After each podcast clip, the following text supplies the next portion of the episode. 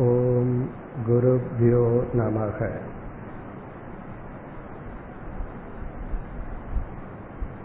இன்றைய தினம்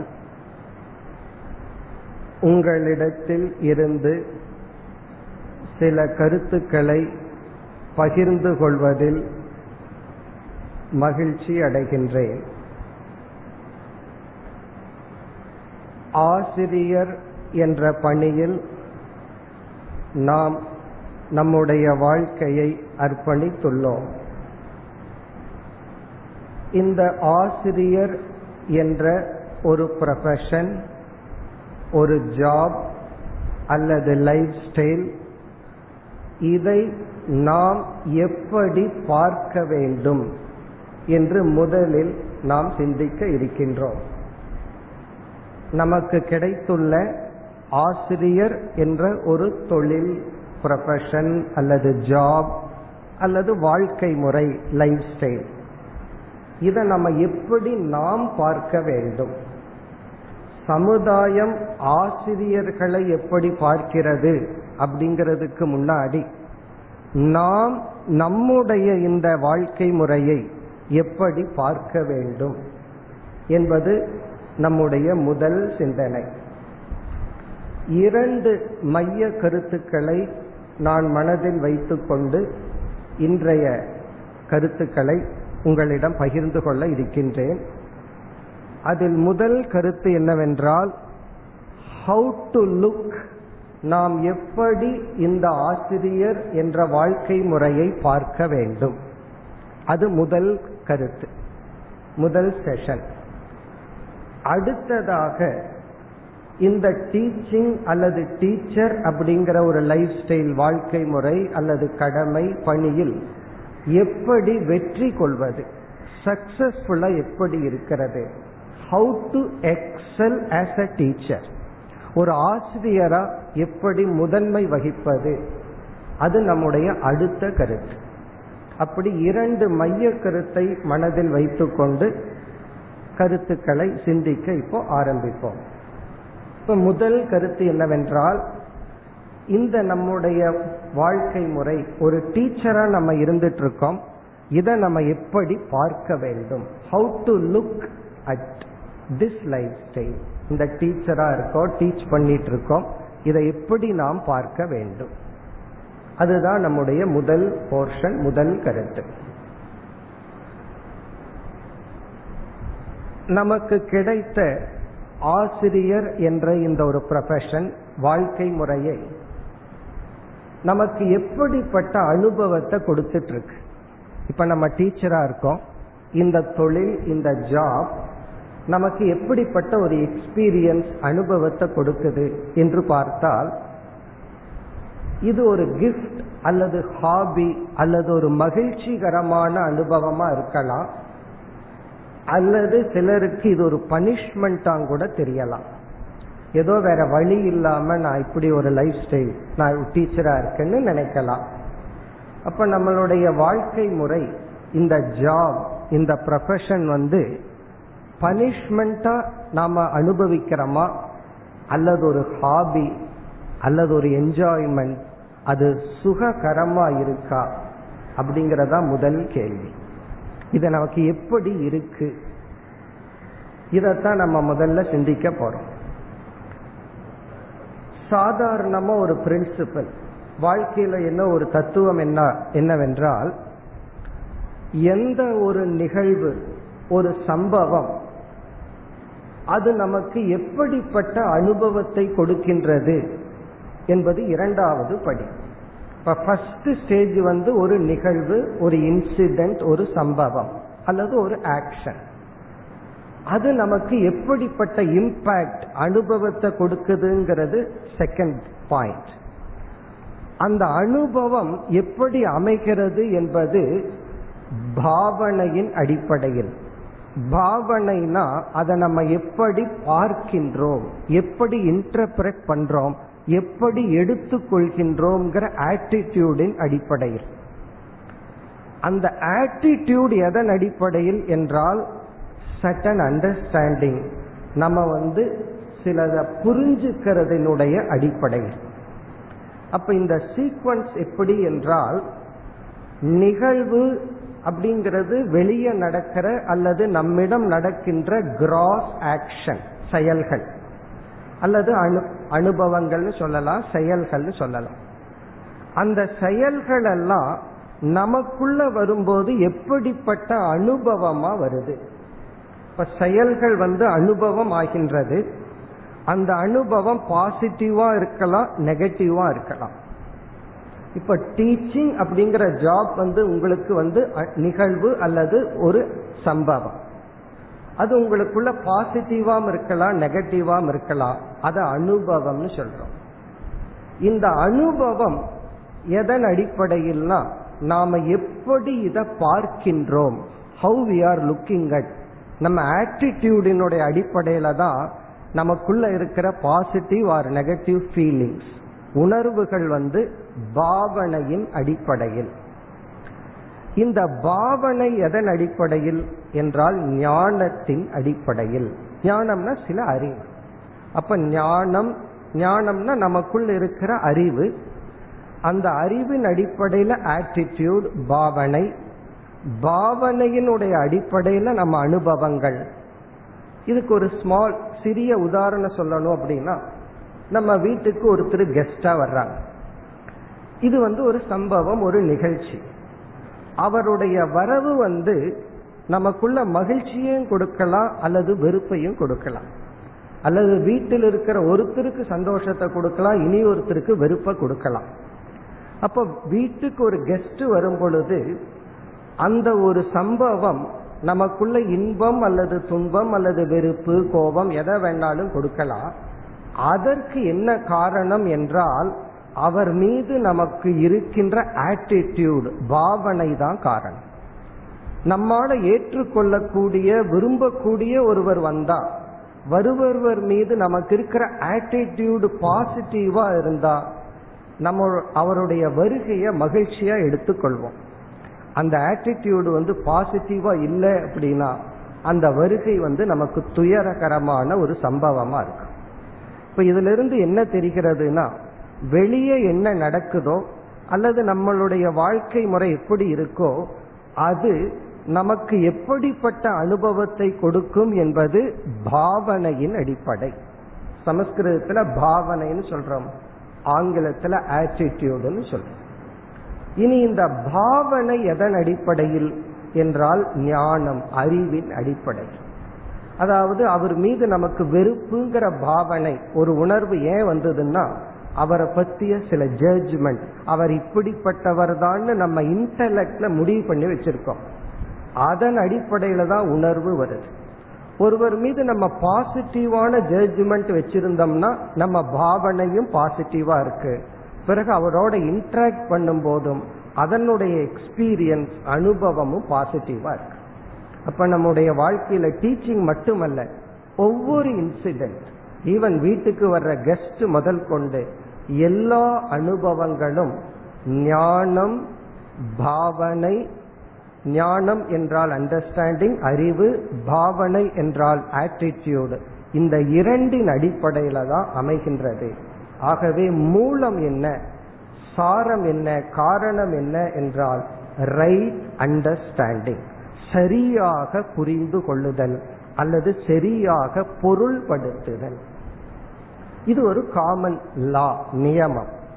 இப்ப இந்த அடிப்படையில பார்க்கும் பொழுது டீச்சரா நம்ம இருந்துட்டு இருக்கோம் இந்த டீச்சரா இருக்கிற இந்த வாழ்க்கை முறைய நாம எப்படி புரிந்து கொள்ள வேண்டும்?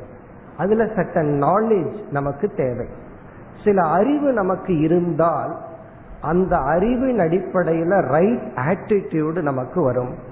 ஆட்டிடியூடு நல்லா இருந்தா அந்த செயல்ல இருந்து நமக்கு பாசிட்டிவ் ஃபீலிங் வருமே தவிர நெகட்டிவா நமக்கு வராது. இங்க பாசிட்டிவ் ஃபீலிங் அப்படின்னு சொன்னா இது நமக்கு ஒரு ஸ்போர்ட்ஸா இருக்கும். இந்த டீச்சிங் அப்படிங்கறதே நமக்கு வந்து எப்படி இருக்கும்னா ஒரு ஹாபியா இருக்கும். சில பேர் ஆபீஸ்ல ஒர்க் பண்ணிட்டு ரிலாக்ஸ் பண்றதுக்கு வீட்டுக்கு வந்து அதை தவிர வேற ஏதாவது பண்ணாதான் மைண்ட் ரிலாக்ஸ் ஆகும்.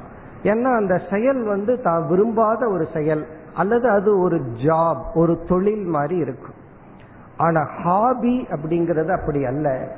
அது ஒரு பொழுதுபோக்கு. நான் ஒரு மணி நேரம் கிரிக்கெட் மேட்ச் பார்த்துட்டேன் டயர்டா இருக்கேன் அதுக்கு எனக்கு டைவர்ஷன் வரும்னு சொல்ல மாட்டேன். காரணம் என்ன? அதுவே ஒரு மகிழ்ச்சிகரமான ஒரு என்டர்டெயின்மெண்ட் அல்லது செயல். ஸோ அதன் அடிப்படையில் பார்க்கையில இப்போ ஆசிரியரா இருக்கிறதே ஒரு ஹாபி ஒரு ஸ்போர்ட்ஸ் ஒரு என்ஜாய்மெண்ட்டாக இருக்கா? அல்லது பனிஷ்மெண்டா இருக்கா? இது எல்லாமே நம்ம எப்படி இதை எடுத்துக்கிறோங்கிறத பொறுத்தே தவிர அது ஆசிரியர்ங்கிற தொழிலை சார்ந்தல்ல. நம்முடைய ஆட்டிடியூட் நம்முடைய ஞானத்தை சார்ந்துள்ளது. அதனால இப்ப நம்ம என்ன பண்ண போறோம்? இந்த ஆசிரியர் அப்படிங்கிற ஒரு வாழ்க்கை முறையில சில அண்டர்ஸ்டாண்டிங் சில கருத்துக்கள் சில உண்மைகளை நாம் அறிவு பூர்வமாக சரியாக புரிந்து கொண்டால் நம்முடைய ஆட்டிடியூடில் ஒரு மாற்றம் வரும். ஆட்டிடியூடில் மாற்றம் வந்தால் நம்முடைய ஆக்ஷன்லேயே சந்தோஷத்தை அடையும் நம்ம சாதாரணமாக சொல்வோம் அல்லவா? கரும்பு திங்கிறதுக்கு கூலி வேண்டான்னு சொல்லி. இப்ப கரும்பு சாப்பிட்றதுக்கு நம்ம கூலி கேட்க மாட்டோம். காரணம் அதுவே ஒரு மகிழ்ச்சிகரமான ஒரு செயல். அது மகிழ்ச்சிகரமானதா இல்லையா? இது நம்மிடம் உள்ளது. நம்மிடம் உள்ள அறிவு பாவனையை பொறுத்தது.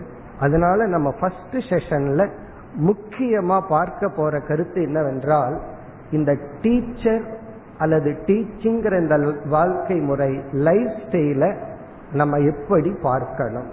ரைட் ஆட்டிடியூடு வர்றதுக்கு ரைட் அண்டர்ஸ்டாண்டிங் தேவை. அதைத்தான் நம்ம பார்க்க போறோம். ஸ்கூல்ல படிச்ச ஒரு பாடம் எனக்கு ஞாபகத்துக்கு வருகிறது. ஒரு இளைஞன் மாணவன் பன்னெண்டு வயசு பையனை வந்து அப்பா என்ன செஞ்சார் ஏதோ குறும்பு பண்றான்னு ஞாயிற்றுக்கிழமை பனிஷ்மெண்ட் கொடுக்கறதுக்காக ஒரு பெரிய சுவற்றுல வந்து வெள்ளை அடிக்கிற சொல்லிடுறார். பெயிண்ட் பண்ண சொல்லிடுறார். அவனுக்கோ மாணவர்களிடம் சென்று மற்ற நண்பர்களிடம் சென்று விளையாடணுங்கிற ஆசை. ஆனா அது அவனுக்கு ஒரு பனிஷ்மெண்ட் ஆயிடுச்சு. பிறகு அவன் என்ன செய்யறான் ஃப்ரெண்ட்ஸை எல்லாம் வர வச்சு இங்க ஒரு பெரிய என்டர்டெயின்மெண்ட் இருக்கு. எங்க அப்பா ஒரு பெரிய ஒரு ஸ்போர்ட்ஸ் விளையாட்டு கொடுத்திருக்காரு வாங்கன்னு அவங்க ஃப்ரெண்ட்ஸை இவன் வர வச்சு ஒவ்வொருத்தருக்கும் பத்து நிமிஷம் தான் பெயிண்ட் அடிக்கிறதுக்கு சான்ஸ் தருவேன்னு சொல்லி அது அப்படியே ஒரு என்டர்டைன்மெண்ட்டா அவன் மாத்துறான். இப்ப எது வந்து பனிஷ்மெண்டா இருந்ததோ அது அவனுடைய இன்டெலிஜென்ட் பாவனையினால என்டர்டெயின்மெண்டா மாத்திட்டான். அவன் விரும்பினது என்னன்னா ஞாயிற்றுக்கிழமையில ஃப்ரெண்ட்ஸோட போய் விளையாடணும். குறிப்பா ஃப்ரெண்ட்ஸோட இருக்கணும். அவன் என்ன பண்ணிட்டான் அந்த பனிஷ்மெண்ட்டே என்ன ஆயிடுச்சு? ஹாபி அல்லது என்டர்டெயின்மெண்ட் ஆயிடுச்சு. அப்படி சிலருக்கு வந்து இந்த தொழிலே பனிஷ்மெண்டா இருந்தாலும் தெரிந்தாலும் ரைட் நாலேஜ் ரைட் ஆட்டிடியூட் இருந்தால் இதை நம்ம என்டர்டெயின்மெண்டா மாத்தலாம். அதுக்கப்புறம் நம்ம வந்து ரிலாக்ஸ் பண்றதுக்கு டைம் தேட வேண்டிய அவசியம் கிடையாது. இப்படி இது ஆசிரியருக்கு மட்டுமல்ல எல்லாருக்கும் பொருந்துகின்ற ஒரு கருத்து. அப்ப நம்ம வந்து எப்படிப்பட்ட ஒரு அண்டர்ஸ்டாண்டிங் நாலேஜ் அறிவு இந்த டீச்சிங்கிற ப்ரொஃபஷன்ல நம்ம இருக்கணும் அல்லது இதை நம்ம எப்படி புரிஞ்சுக்கணுங்கிறத பார்க்க போறோம். இதுல வந்து ஒரு ஐந்து கருத்துக்களை உங்களிடம் பகிர்ந்து கொள்ள இருக்கின்றேன். நமக்கு எவ்வளவு காலம் இருக்கோ அதில் தான் நம்ம டிஸ்கஸ் பண்ண முடியும். அதன் அடிப்படையில் ஃபைவ் பாயிண்ட்ஸை வந்து ஃபர்ஸ்ட் நம்ம பார்க்கிறோம். இந்த ஐந்து என்னன்னா நாலேஜ் ஒரு விதமான அறிவு. இந்த அறிவு வந்து நமக்கு ரைட் ஆட்டிடியூட கொடுத்து விடும். இது நமக்குள்ள அறிவாக சென்றால்.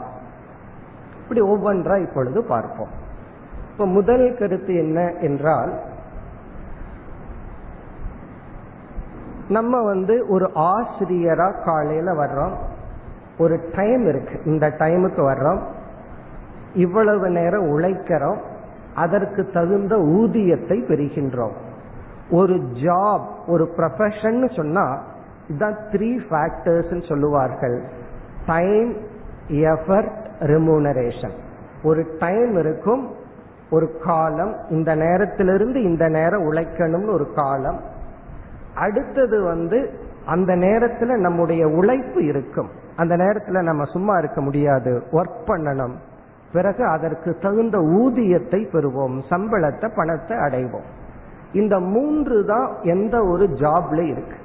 அது இப்பெல்லாம் பார்த்தீங்கன்னா டைம் வைஸா சார்ஜ் பண்றாங்க. இவ்வளவு நேரம் நான் வந்து ஒர்க் பண்ணேன்னா இவ்வளவு படம் அப்படின்னு சொல்லி ஜாபுக்கு தகுந்த மாதிரி இருக்கு. இதுதான் பொதுவா எல்லா விதமான ஜாப்ல இருக்கிற அங்கம். டைம் எஃபர்ட் மணி இப்படித்தான் போயிட்டு இருக்கு சில ஜாப் எல்லாம் நம்ம ரொட்டீனா செஞ்சுட்டே இருப்போம். டயர்ட் ஆயிருவோம். ஆனா பணம் சம்பாரிச்சாகணும். அதை வந்து செஞ்சுட்டு என்டர்டைன்மெண்ட்டுக்கு வெளியே நம்ம போறோம்.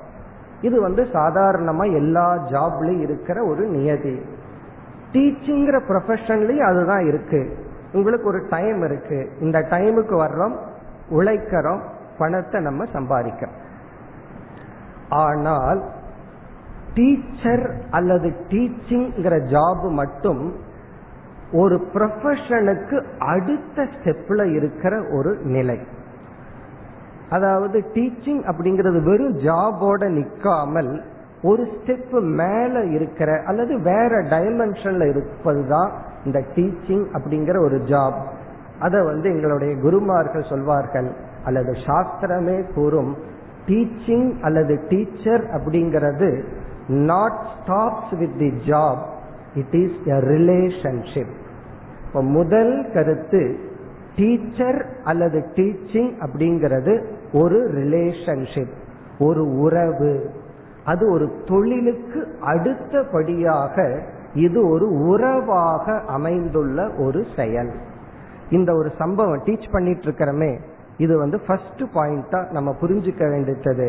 திஸ் இஸ் அ ரிலேஷன்ஷிப் எப்படி அப்படின்னா தாய்க்கும் பிள்ளைக்கும் நம்ம ஜாப்னு சொல்லலாமா?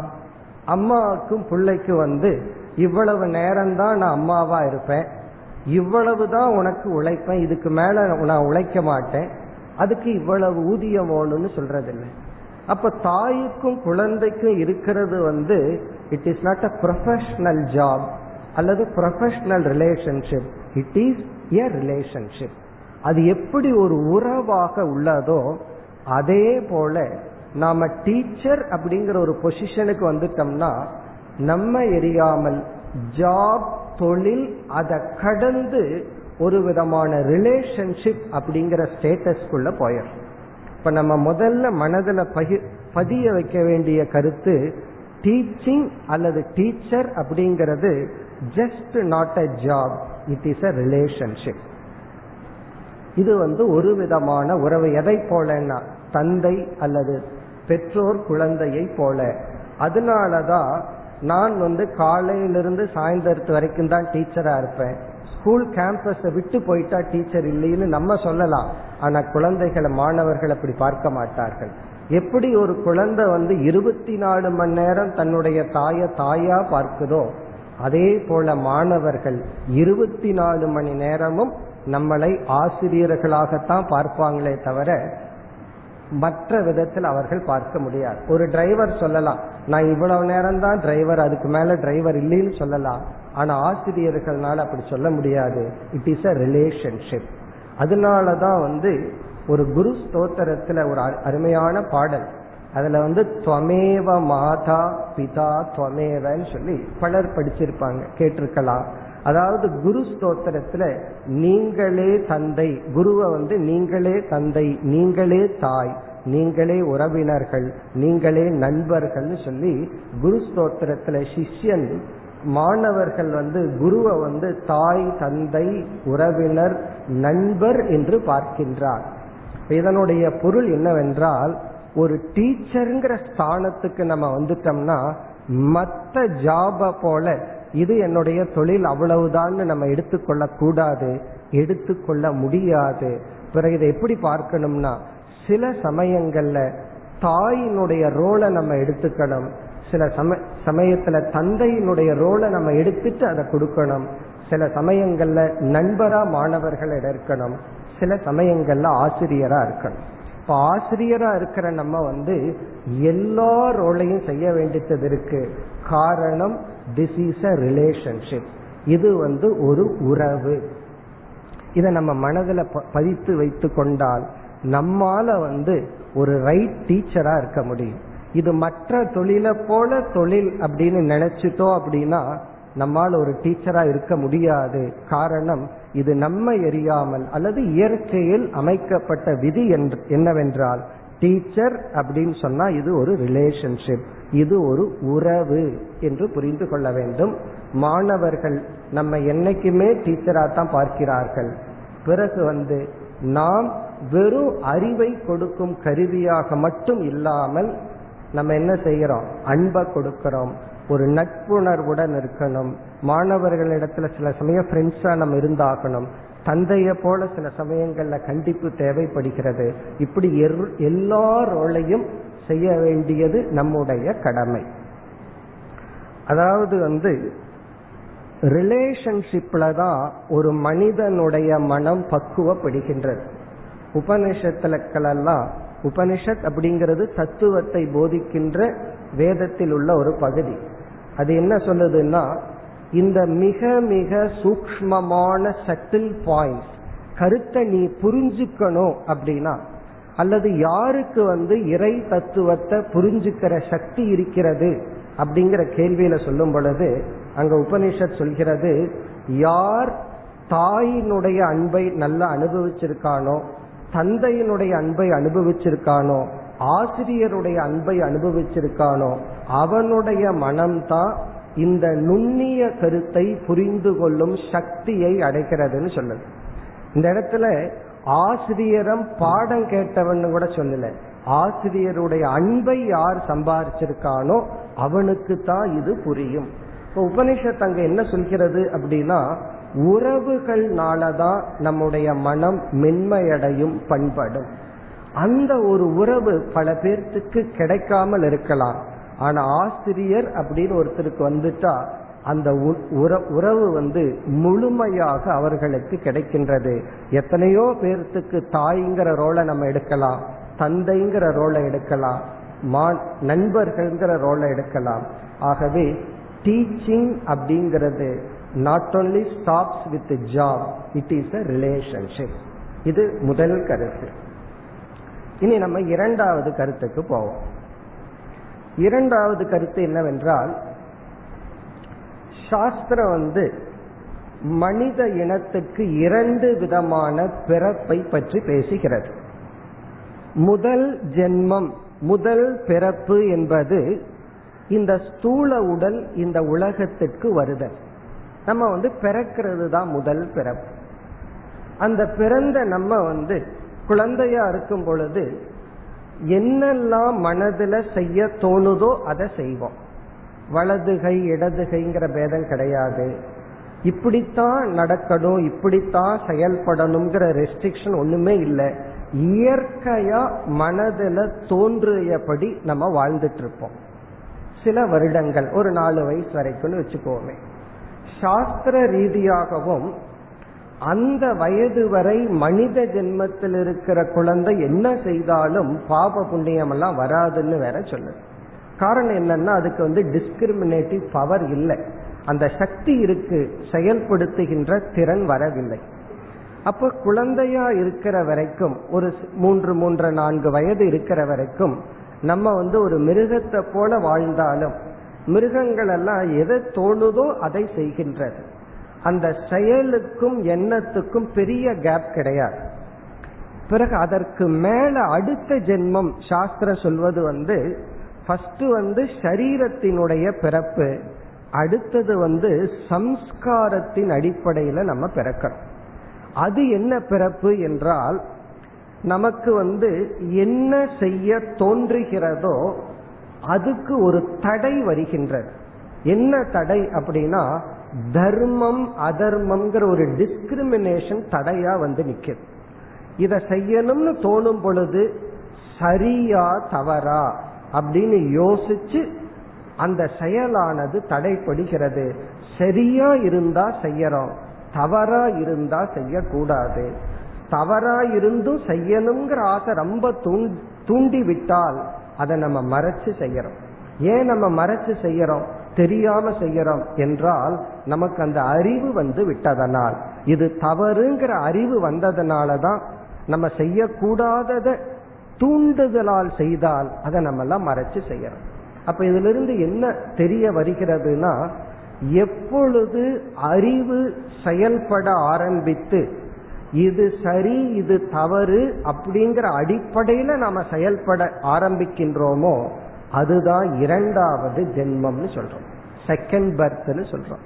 த்விஜத்துவம் அப்படின்னு சாஸ்திரம் சொல்றோம் அதாவது வந்து இயற்கையா செய்யறத நிறுத்தி இதை செய்யணும் இதை செய்யக்கூடாது. இது தர்மம் இது அதர்மம். அல்லது இது சரி தவறு என்ற ஒரு ஃபில்டர் அதன் மூலியமா செயல் வெளிப்பட ஆரம்பிக்கும் பொழுது நாம் இரண்டாவது பிறப்பை எடுக்கின்றோம். இந்த இரண்டாவது பிறப்பை எடுக்க ஆரம்பித்தவனை தான் சாஸ்திரம். பிரம்மச்சாரி அல்லது பிரம்மச்சரிய ஆசிரமம் அல்லது ஸ்டூடெண்ட் லைஃப் ஸ்டைல் என்று கூறுகிறது. இப்ப மாணவன் அப்படின்னு ஒருத்தன் எப்ப ஆகின்றான்னா அவன் இரண்டாவது ஜென்மத்துக்கு பேரண்ட்ஸ் வந்து அவனை தயார்படுத்தி அனுப்பி விடுகிறார்கள். அப்ப வந்து தாய் வந்து முதல் ஜென்மத்தை கொடுத்துட்டான் கொடுத்துட்டு ஸ்கூலுக்கு வந்து தன்னுடைய மகனை அனுப்புகின்றார்கள். அதனாலதான் சொல்வார்கள் தாய் வந்து ஆரம்பத்துல கொஞ்சம் இப்படி பண்ண அப்படி பண்ணுன்னு சொல்லி கொடுக்கிறார் இப்ப தாய் வந்து முதல் ஆசிரியைன்னு சொல்றோம். பிறகு ஆசிரியர் இரண்டாம் தாய்னு சொல்றோம். காரணம் என்ன? ஏன் ஆசிரியர்கள் வந்து செகண்ட் மதர் ஆகிறார்கள்னா இவனுடைய கல்ச்சரல் பர்த்துக்கு ஆசிரியர்கள் தாய் தந்தை ஆகி விடுகிறார்கள். கல்ச்சரல் பர்த் அப்படின்னு சொன்னா என்ன அர்த்தம்? சுவாவமா செய்து கொண்டிருக்கின்ற செயலானது தர்மம் அதர்மம் என்கின்ற ஒரு வரையறைக்கு உட்படுத்தி செயல்பட்டால் அதுதான் இரண்டாவது ஜென்மம். அதை அவன் லேர்ன் பண்ற இடம் எது என்றால் அது பள்ளி ஸ்கூல் அதை யாரிடத்திலிருந்து அவன் லேர்ன் பண்றான்னா ஆசிரியர்களிடமிருந்து அவன் அதை கற்றுக்கொள்கின்றான். பல ஸ்கூல்ல மாரல் கிளாஸ் அப்படிங்கிறது இல்லை. ஒரு கோணத்துல அது தனியா இருக்கணுங்கிற அவசியமும் கிடையாது. காரணம் அந்த ஸ்கூலுக்குள்ள வரும் பொழுதே அவன் வந்து அந்த மொராலிட்டிய லேர்ன் பண்ண ஆரம்பிக்கிறான். எப்படி என்றால் அவன் ஸ்கூலுக்குள்ள வந்து ஆசிரியரை பார்த்து எப்படி நடந்துக்கணும் எப்படி பேசணும் எப்படி சிந்திக்கணும் இந்த அறிவை எல்லாம் அவன் பெற்றுக்கொள்கின்றான். அதனாலதான் டீச்சிங்கை வந்து இரண்டாக பிரிப்பார்கள். Verbal communication non verbal communication அப்படின்னு சொல்லி இரண்டா பிரிச்சது. வெர்பல் கம்யூனிகேஷன்னா ஆசிரியர் கிளாஸ்ல வகுப்பு எடுக்கிறது. அது verbal communication non verbal communication சொன்னா அது வகுப்புலையும் நடக்கும் ஸ்கூல் கேம்பஸ்குள்ளேயும் நடக்கும். உள்ளேயும் வெளியும் நடக்கிறதா நான் வெர்பல் கம்யூனிகேஷன் அவன் வந்து சொல்லாமல் குருவிடம் ஆசிரியரிடமிருந்து சப்தம் இல்லாமல் அவருடைய நடையுடை பாவனையிலிருந்து அந்த சூழ்நிலையிலிருந்து அந்த இன்ஃப்ராஸ்ட்ரக்சரிலிருந்து அவன் பயிற்சியை எடுக்க ஆரம்பித்து விடுகின்றான். அப்ப ஆசிரியர்கள் தெரிந்தோ தெரியாமலேயோ என்ன ஆகின்றார்கள்? ஒரு மாணவனுடைய கல்ச்சரல் பர்த் இரண்டாவது ஜென்மத்திற்கு தாய் தந்தை ஆகி விடுகின்றார்கள். பல இடங்கள்ல நம்ம கேமரா வச்சிருப்போம். கேப்சர் பண்றதுக்கு. ஒருத்தர் டீச்சர் ஆயிட்டா ஒவ்வொரு மாணவர்களுடைய கண்களும் அந்த சிசிடி கேமரா தான். அது வந்து நம்ம வாட்ச் ஆசிரியர்களை வாட்ச் பண்ணது. அது மட்டுமல்ல டீச்சருங்கிற ஜாபுக்கு நம்ம போயிட்டாவே வி ஆர் அப்சர்வ்டு இது வந்து நம்ம மனசுல நன்கு பதிய வேண்டும். நம்முடைய ஒவ்வொரு செயல்களும் ஒவ்வொரு சொற்களும் நடவடிக்கைகளும் அதை கண்காணிக்கின்றார்கள். மாணவர்கள் வந்து அதை கண்காணித்து அதிலிருந்து அவர்கள் கல்ச்சரல் பர்த்தை அடைகிறார்கள். அல்லது வந்து அவர்கள் தர்மா தர்மத்தை தெரிந்து கொள்கின்றார்கள். இங்க தர்மா தர்மம்னா இந்த கையில தான் சாப்பிடணும் இப்படித்தான் ட்ரெஸ் பண்ணணும் இப்படித்தான் பேசணும் யாருக்கு எப்படி மரியாதை கொடுக்கணும்? இதெல்லாமே அந்த ஒரு ஸ்கூல் அப்படிங்கிற அந்த இன்ஃப்ராஸ்ட்ரக்சர்ல நம்மை அறியாமல் மாணவர்கள் பயின்று வருகிறார்கள். அதனாலதான் ஸ்கூலுக்கு போயிட்டு வந்தா போதும். அவன் எவ்வளவு படிக்கிறாங்கிறதெல்லாம் செகண்டரி அவன் ஸ்கூல்ங்கிற ஒரு கான்செப்டுக்குள்ள போயிட்டு வந்தாவே ஒரு மாணவன் வந்து இரண்டாவது ஜென்மத்தை எடுக்கின்றான். அதற்கு யார் பேரண்ட்ஸா இருக்காங்கன்னா டீச்சர்ஸ் தான் பேரண்ட்ஸா இருக்கிறார்கள். அப்ப வந்து நான் வெர்பல் கம்யூனிகேஷன் நடந்து கொண்டிருக்கின்றது. இரண்டாவது ஜென்மத்துக்கு இரண்டாவது பிறப்புக்கு டீச்சர் ஆசிரியர்கள் காரணம் ஆகிறார்கள் அப்போ ஒரு டீச்சருங்கிறது எவ்வளவு ஒரு ரெஸ்பான்சிபிள் அல்லது எவ்வளவு ஒரு பிரிவிலேஜ் இதை வந்து பொறுப்புன்னு பார்க்கலாம் அல்லது பெருமிதமாகவும் பார்க்கலாம். எத்தனை பேர்த்துக்கு நம்ம ஒரு அப்சர்வ்டு ஆப்ஜெக்டா இருக்கோம்? அதாவது நம்ம பொதுவா சொல்லுவோம் என்னை யாருமே கண்டுக்கிறது இல்ல நம்ம யாராவது பார்த்து அப்ரிஷியேட் பண்ணி கண்டுட்டா நமக்கு சந்தோஷமா இருக்கு. ஆனா இங்க பார்த்தோம்னா ஒரு டீச்சர்னு ஆயிட்டா நம்ம வந்து ஒவ்வொரு மாணவர்களுக்கும் ஒரு அப்சர்வ்டு ஆப்ஜெக்டா இருக்கோம் கண்காணிக்கப்படுபவர்களாக நாம் இருக்கின்றோம். அப்ப நமக்கு இதுல பொறுப்பும் அதிகம். கொஞ்சம் யோசிச்சு பார்த்தா பெருமிதமும் அதிகம். நம்ம பார்த்து ஒருவன் உருவாகின்றான். பெற்றோர் வந்து உடலை கொடுத்து விடுகிறார்கள். நம்ம வந்து உள்ளத்தை கொடுக்கின்றோம். இப்ப ஆசிரியர்கள் அப்படிங்கிறது வந்து இது வெறும் ஒரு டைம் ஒர்க் மணிங்கிறதுக்கு அப்பாற்பட்டு ஒரு ரிலேஷன்ஷிப் அமைகின்றது. மாணவர்களிடம் என்றும் அவர்கள் ரிலேட் செய்கிறார்கள் உறவு கொள்கிறார்கள். அதனால தான் இப்பெல்லாம் ஒரு பிஸ்னஸ் நல்லா நடக்கணும் அப்படின்னாலும் கூட கஸ்டமர் கேர் அப்படிங்கிற வார்த்தையை பயன்படுத்துகிறார்கள். இந்த வார்த்தை என்னுடைய பொருள் என்னன்னா வெறும் கஸ்டமரா மட்டும் நீங்க இல்ல இருக்க வேண்டாம் உங்களோட நாங்க ரிலேட் பண்ண விரும்புறோம்னு அர்த்தம். இப்போ ஒருவர் ஒரு கடை வச்சிருக்கார் ஒருவர் ஏதோ ஒரு பொருளை வாங்க வர்றார். இவர் வந்து பணத்தை வாங்கிட்டு அந்த பொருளை கொடுக்கிறார். இது என்ன ரிலேஷன்ஷிப் இது வந்து கஸ்டமர் ரிலேஷன்ஷிப் அவரோட கண்ணை பார்த்து பேசணுங்கிற அவசியம் கூட கிடையாது. நம்ம பொருளை பார்க்கறோம் பணத்தை கவுண்ட் பண்ற கொடுத்துட்றோம் அந்த கஸ்டமரோட ஐ கான்டாக்ட் இருக்கணுங்கிற அவசியம் கிடையாது.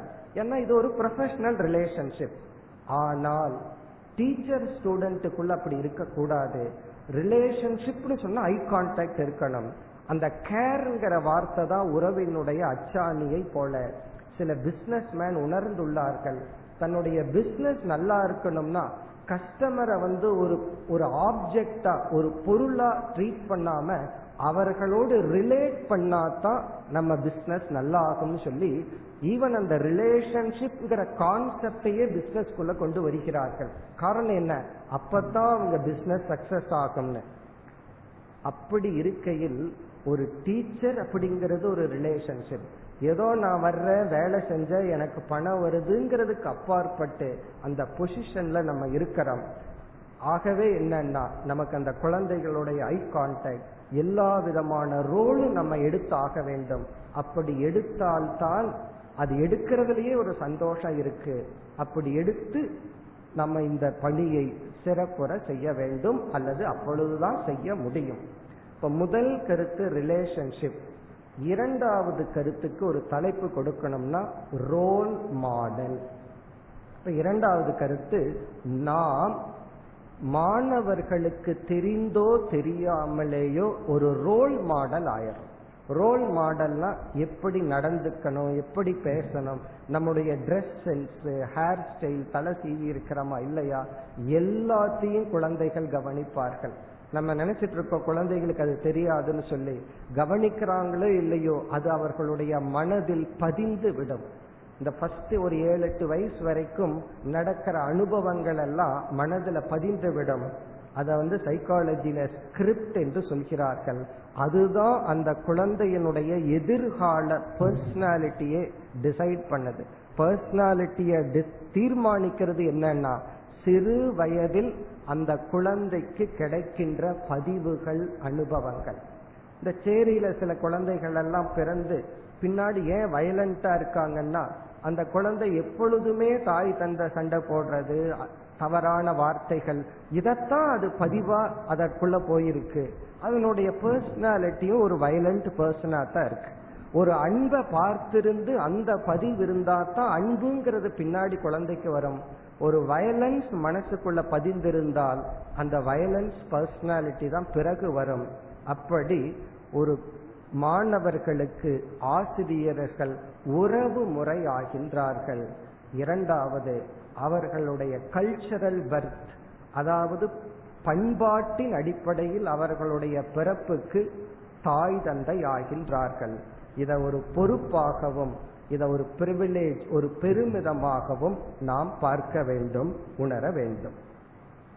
அதனாலதான் சொல்வார்கள் education does not stop with to teach how to read but what to read எப்படி படிக்கிறதுங்கிறத சொல்லி கொடுக்கறது மட்டும் எஜுகேஷன் அல்ல.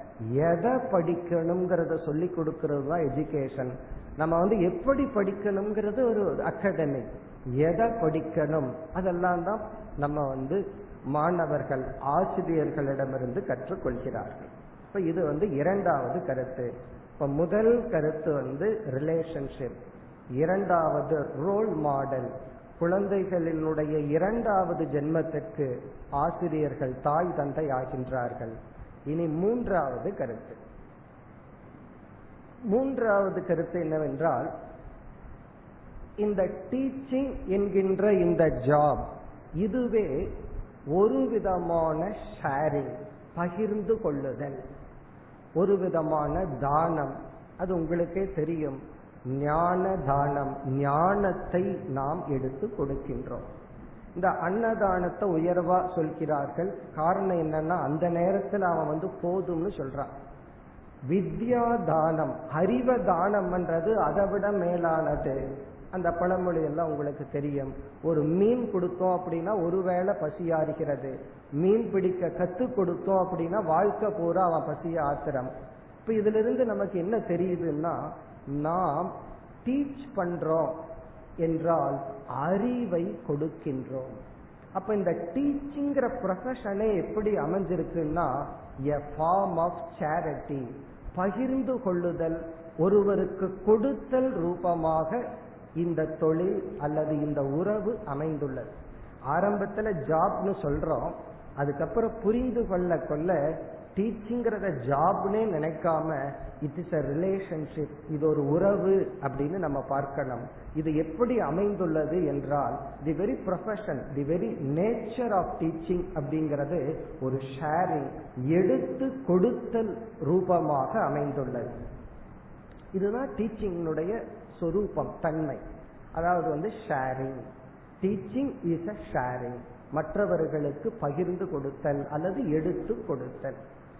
பொதுவாக உன்னை கொடுத்தோ அப்படின்னு சொன்னா அது நம்மிடம் இருந்து தீர்ந்துடும் அதுதான் நார்மல் லாஜிக் நம்ம கிட்ட பணம் இருக்கு. யார்கிட்டயாவது கொடுத்தோம்னா தீர்ந்துடும் ஆனா அந்த டீச்சிங்ல தான் ஒரு பாரடாக்ஸ் இருக்கு. இது கொடுக்க கொடுக்க வளர்கின்றது. இதெல்லாம் உங்களுக்கு தெரிந்த கருத்து தான் இத ஞான விருத்தின்னு சொல்லுவார்கள். ஞானத்தை கொடுக்க கொடுக்க நமக்கு கிளாரிட்டி அதிகமாகுது. அந்த ஞானம் நமக்கு வளர்க்கின்றது இப்ப இதுல வந்து சாஸ்திர ரீதியா சொல்ல வேண்டும் என்றால் நாம செய்கின்ற ஒவ்வொரு செயலுக்கும் திருஷ்ட பலன் அதிர்ஷ்ட பலன் சொல்லி இரண்டு பலன் சாஸ்திர சொல்லும். இப்போ ஒருத்தருக்கு நூறு ரூபா டொனேஷன் கொடுக்கறோம். திருஷ்ட பலன்னா கண்ணுக்கு முன்னாடி என்ன நடக்குது?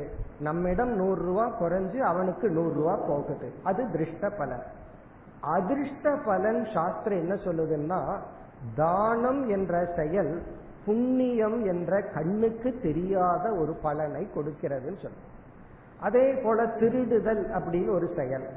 அதுல திருஷ்ட பலன் கண்ணுக்கு தெரிஞ்ச பலன் என்னன்னா அவங்கிட்ட பணம் போகுது எனக்கு பணம் வருது.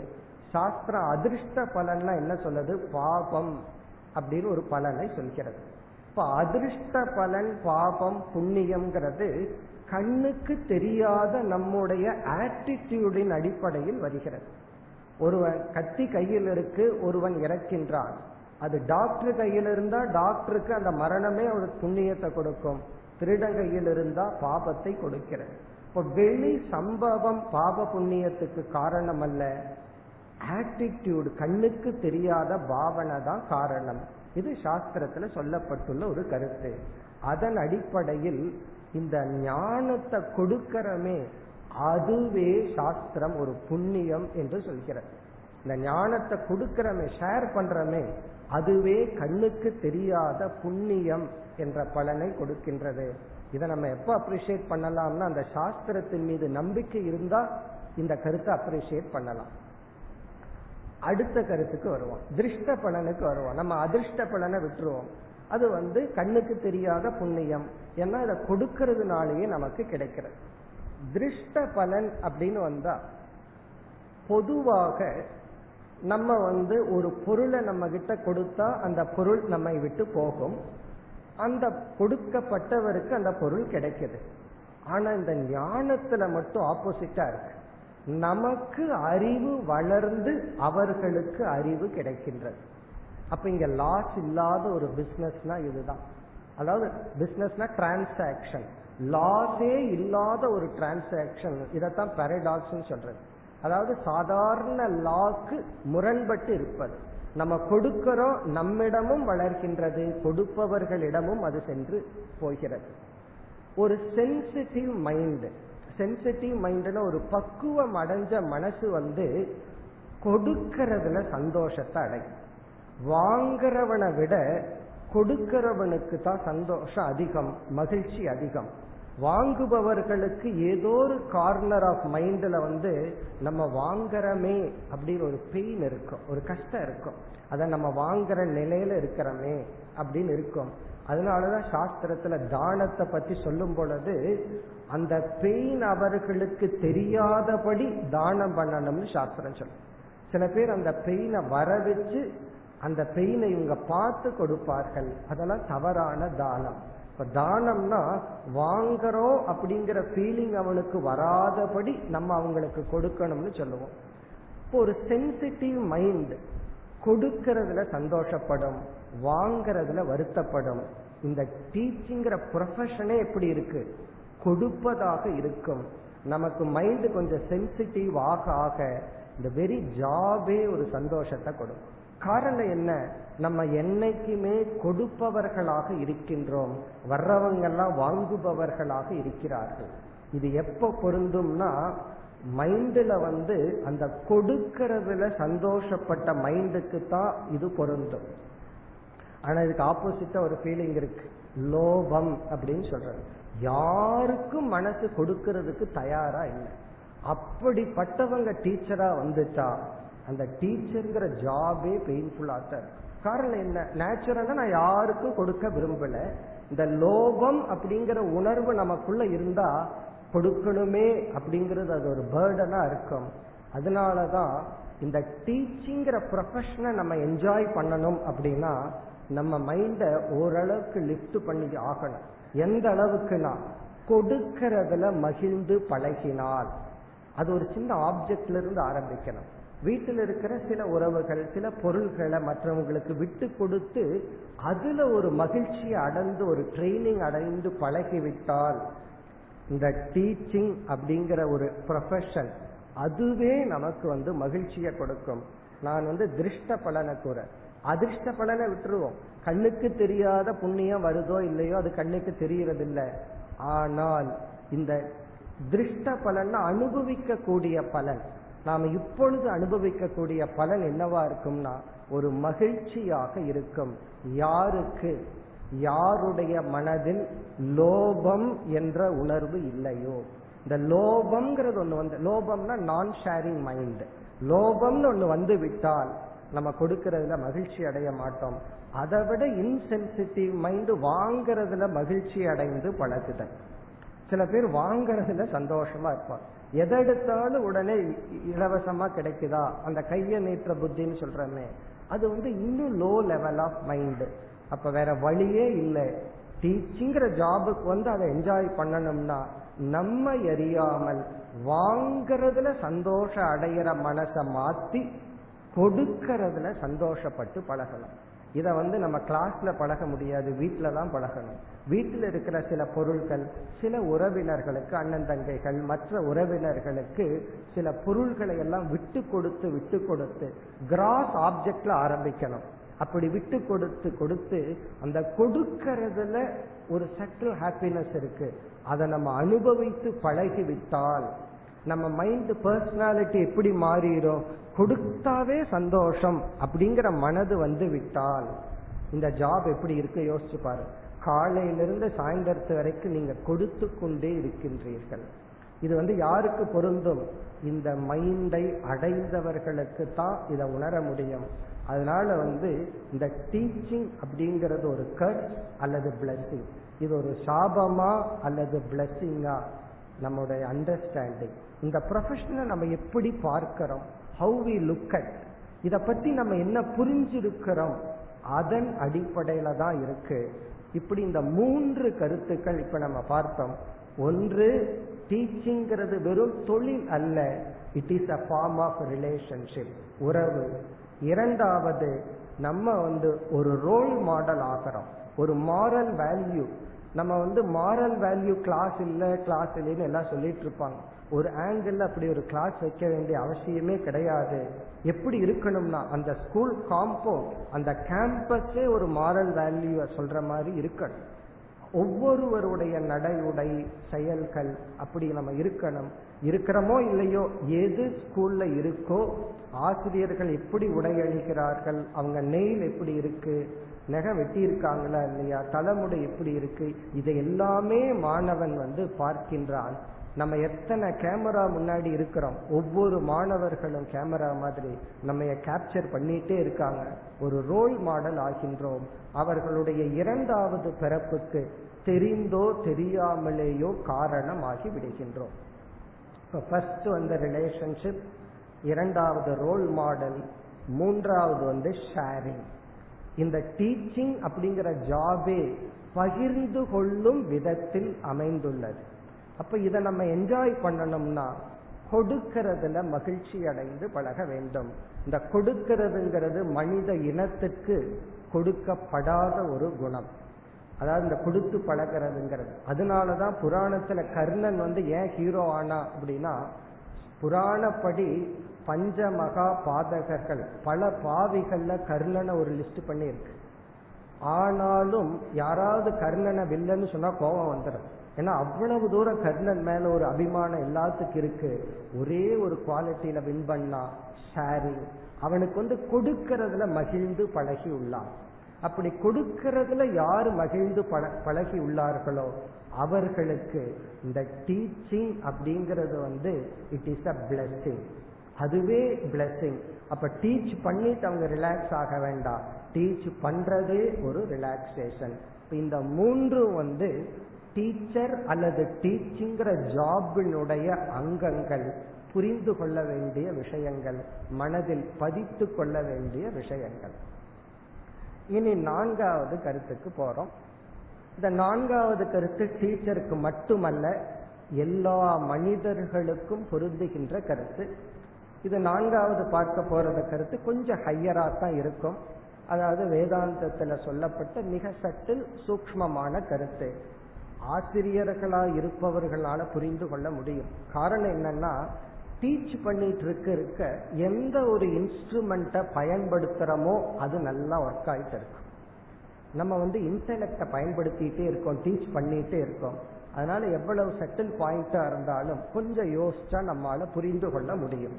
இது வந்து கொஞ்சம் ஒரு பிலசாபிக்கல் பாயிண்ட் அடுத்து அஞ்சாவதா பார்க்க போறது ஒரு சைக்கலாஜிக்கல் பாயிண்ட் இந்த கருத்து வந்து எல்லாத்துக்கும் பொதுவான அதே சமயம் ஒரு முக்கியமான கருத்தும் கூட.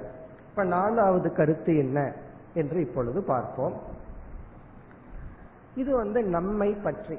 இப்ப நான் ஏன் வேதாந்தம் அல்லது பிலாசபின்னு ஆரம்பித்தேன் என்றால் ஒவ்வொரு சப்ஜெக்டும் ஒவ்வொரு விஷயத்தை பத்தி பேசும் கெமிஸ்ட்ரினா அதுக்கு ஒரு சப்ஜெக்ட் மேட்டர் மேத்ஸ்னா இதை பத்தி பேசுறது மேத்ஸ் பிசிக்ஸ்னா இதை பத்தி பேசுறது பிசிக்ஸ் வேதாந்தம் அப்படின்னா அது எதை பத்தி பேசுறது? ரொம்ப பேர்த்துக்கு புரியாததை பத்தி பேசுறது அப்படின்னு நினைப்பார்கள். வேதாந்தத்தினுடைய சப்ஜெக்ட் மேட்டர் நம்மை பற்றி பேசுவதுதான் வேதாந்தம். டாக்கிங் அபவுட் மீ என்னை பற்றி பேசுறது தான் வேதாந்தம். வேதாந்தத்துக்கு சப்ஜெக்ட் மேட்டர் யாருன்னா நான் தான். என்னை பற்றி அதை அட்ரஸ் பண்ணுது எனக்கு தெரியாத சில உண்மைகளை என்னை பற்றிய சில உண்மைகளை தெரியப்படுத்துவதுதான் பிலாசபி அல்லது வேதாந்தம். அதைத்தான் நம்ம வேதத்தினுடைய கடைசி பகுதி உபனிஷத்துக்கள் எல்லாம் கூறுகின்றது இப்ப அது சம்பந்தப்பட்ட கருத்து தான் இப்ப நம்ம பார்க்க போற கருத்து. அதாவது நம்மையே நாம் பார்த்தால் நம்மையே நம்ம பார்க்கிறோம். நம்ம சந்தோஷமா இருக்கிறோமா அல்லது சந்தோஷமா இல்லையா அப்படின்னு நம்ம பார்க்கும் பொழுது இப்ப என்னையே நான் பாக்கிறேன் எனக்குள்ளேயே நான் கேள்வி கேட்டுக்கிறேன் ஹவ் ஆர் யூன்னு சொல்லி. இதை நம்ம மத்தவங்கிட்ட தான் கேட்டிருக்கோம். நீ எப்படி இருக்க? அப்படின்னு. நானே என்னக்குள்ள கேட்டு பார்க்கறேன் நான் எப்படி இருக்கேன்? சந்தோஷமா இருக்கிறேன்னா திருப்தியா இருக்கிறேன்னா ரிலேட்டிவா நம்ம வந்து கடவுள்கிட்ட மோட்சம் வரைக்கும் போக வேண்டாம். ரிலேட்டிவா நான் திருப்தியா இருக்கிறேனா? இல்லையா? அப்படின்னு எனக்குள்ளேயே நான் பார்த்து என்னை பத்தியே ஒரு ஜட்ஜ்மெண்ட் நான் போடுறேன். நான் இப்படி இருக்கேன் அப்படி பொதுவா அந்த ஜட்ஜ்மெண்ட் என்னை பத்தி நான் முடிவு பண்றது எதன் அடிப்படையில முடிவு பண்ணிட்டு இருக்கோம் அப்படின்னா சாஸ்திரம் என்ன சொல்லுதுன்னா தவறான சில அளவுகோலை வைத்துக்கொண்டு நீ உன்னை பற்றி முடிவு செய்து கொண்டு இருக்கின்றாய் இதுதான் சாஸ்திரம் சொல்ற முதல் கருத்து. அதாவது நம்ம உன்னை மெஷர் பண்றோம் அளக்கணும். நம்ம கிட்ட இருக்கிற ஸ்கேல் தப்பான ஸ்கேலா இருக்குன்னு வச்சுக்கோமே. தவறான ஸ்கேலை வச்சுட்டு நீங்க எவ்வளவு கஷ்டப்பட்டு மெஷர் பண்ணாலும் அந்த ரிசல்ட் எப்படி இருக்கும்? கண்டிப்பா தவறாகத்தான் இருக்கும். அப்படி வந்து சாஸ்திரம் என்ன சொல்லுதுன்னா நீ உன்னையே பார்த்து நீ உன்னை ஜட்ஜ் பண்றது நீ இப்படிப்பட்டவன் நீ இப்படி இருக்கிற இப்படிப்பட்டவன்கிறத விட நீ இந்த ஸ்டேட்ல இருக்கிறன்னு உன்னையே நீ பார்த்து முடிவு பண்றது வந்து பல சமயங்களில் அந்த ஸ்கேல் தவறாக உள்ளது. அந்த அளவுகோல் தவறாக உள்ளது. என்னென்ன தவறான அளவுகோல்கள் அப்படின்னு பார்த்தோம்னா இப்ப நான் வந்து எப்படி இருக்கேன்? நான் சந்தோஷமா இருக்கிறேனா? அல்லது எனக்குள்ள அந்த சுய அங்கீகாரம் எப்படி இருக்கு? எந்த அளவுக்கு இருக்கு? இப்ப நான்காவது நம்ம பார்க்க போற கருத்தினுடைய தலைப்பு செல்ஃப் வேலிடேஷன் அல்லது சுய அங்கீகாரம். அதைத்தான் இப்ப பார்க்க போறோம். செல்ஃப் வேலிடேஷன் செல்ஃப் எஸ்டீம் அல்லது சுய அங்கீகாரம். என்னையே நான் எந்த அளவுக்கு அங்கீகரிச்சிருக்கேன் அக்செப்ட் பண்ணியிருக்கேன் அதுதான் இப்போ நம்ம பார்க்க போற கருத்து. அது பார்த்தோம் அப்படின்னா நம்முடைய ஸ்கேல் என்ன அளவுகோல் என்னன்னா நான் எவ்வளவு பணம் சம்பாதிச்சிருக்கிறேன் மானிட்டரி பெனிஃபிட் எங்கிட்ட எவ்வளவு இருக்கு பிறகு எந்த அளவுக்கு எங்கிட்ட பவர் இருக்கு பொசிஷன் இருக்கு எந்த அளவுக்கு பவர் பொசிஷன் பிளஸ் சக்சஸ் நான் இந்த உலகத்துல சக்சஸ் ஆயிருக்கேன். அதை விட இந்த உலகம் என்னை பத்தி என்ன சொல்லிட்டு இருக்கு இதெல்லாம் தான் என்னை நான் அங்கீகரிக்கும் அளவுகோலாக வைத்துள்ளேன். பணம் கொஞ்சம் ரொம்ப இருந்ததுன்னா என் மேலேயே ஒரு சந்தோஷம். சில பேர்த்து ஒரு ஒரு ஆயிரம் ரூபா நோட் ஒரு பத்து பாக்கெட்ல இருந்து அவருடைய நடையே வேற மாதிரி இருக்கும் ஒரு ஐம்பது ரூபா நோட்டு ஒன்று இருந்தா அவருடைய நடையே வேற மாதிரி இருக்கும் அப்போ அவரை தீர்மானிக்கிறது யார்? அவருடைய ஜட்ஜ்மெண்ட் என்னன்னா என்கிட்ட இவ்வளவு பணம் இருந்தா என்ன நான் அங்கீகரிக்கின்றேன். இவ்வளவு பவர் இருந்தா என்ன அங்கீகரிக்கின்றேன். இவ்வளவு சக்சஸ் பண்ணியிருந்தா அங்கீகரிக்கிறேன். இவ்வளவு பேர் என்னை புகழ்கிறார்கள் என்ன நான் அங்கீகரிக்கின்றேன். இந்த நிலையில தான் நம்ம வாழ்ந்துட்டு இருக்கோம். அதனுடைய நிலை என்ன ஆகுதுன்னா பணம் போன உடனே பதவி போன உடனே நாலு பேர் புகழ்ந்து கொண்டிருப்பவர்கள் இகழும் பொழுது என்னுடைய அங்கீகாரம் நிராகரிக்கப்படுகிறது. நானே என்ன ரிஜெக்ட் பண்றேன். காரணம் என்ன? அவங்க எல்லாம் என்ன ரிஜெக்ட் பண்ணிட்டாங்க. நானே என்ன ரிஜெக்ட் பண்ற காரணம் என்ன? என்ன இடத்துல பணம் இல்லை. நானே என்ன ரிஜெக்ட் பண்ற எனக்கு பொசிஷன் போயிடுச்சு. குறிப்பா மற்றவங்களுடைய ஒப்பீனியன் உலகமே இப்படி சொல்லுது. அதனால ஐ ஆம் கிரேட் உலகம் இப்படி சொல்லுது. சோ ஐ ஆம் நாட் அப்போ என்னை நான் அங்கீகரிக்க நான் பயன்படுத்துகின்ற அளவுகோல் வந்து பணம் பதவி மற்றவர்களுடைய ஜட்ஜ்மெண்ட் இப்படி இருக்கு.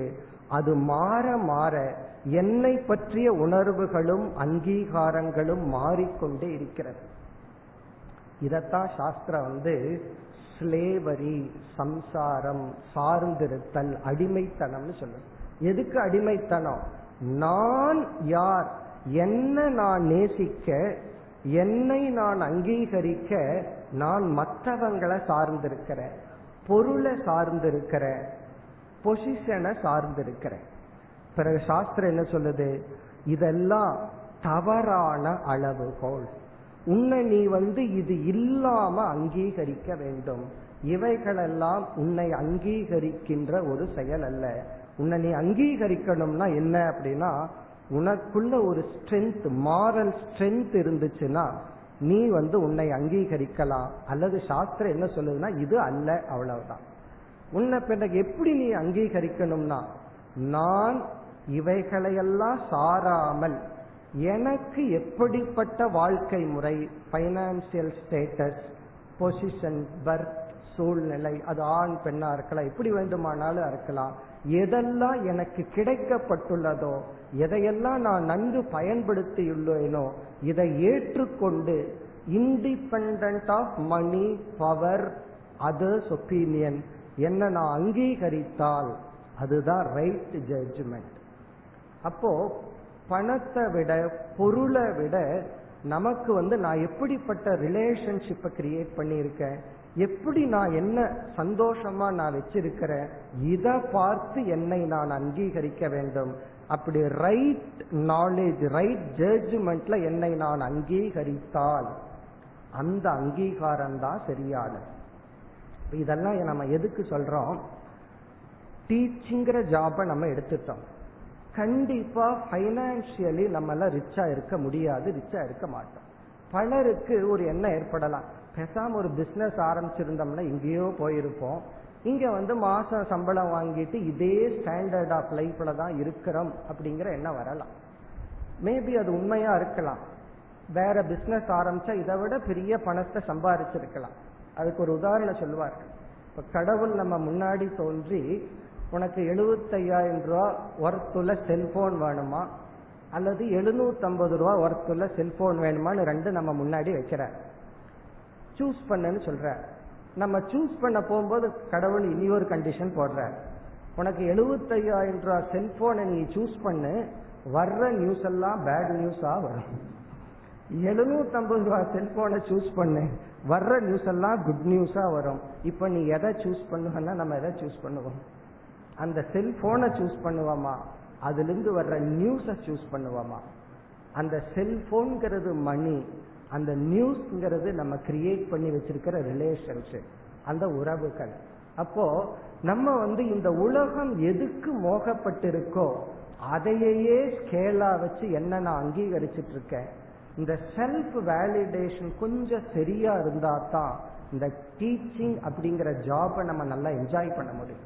இல்லை அப்படின்னா மணி பைனான்சியல் ஸ்டேட்டஸ் வீடு கையில வச்சிருக்கிற செல்போன் வாகனங்கள் இதுதான் நமக்கு மைண்ட்ல பெருசா தெரிஞ்சிட்டு இருக்கிற வரைக்கும் இந்த ஒரு மேன்மையான ஜாபை என்ஜாய் பண்ணவே மாட்டோம்.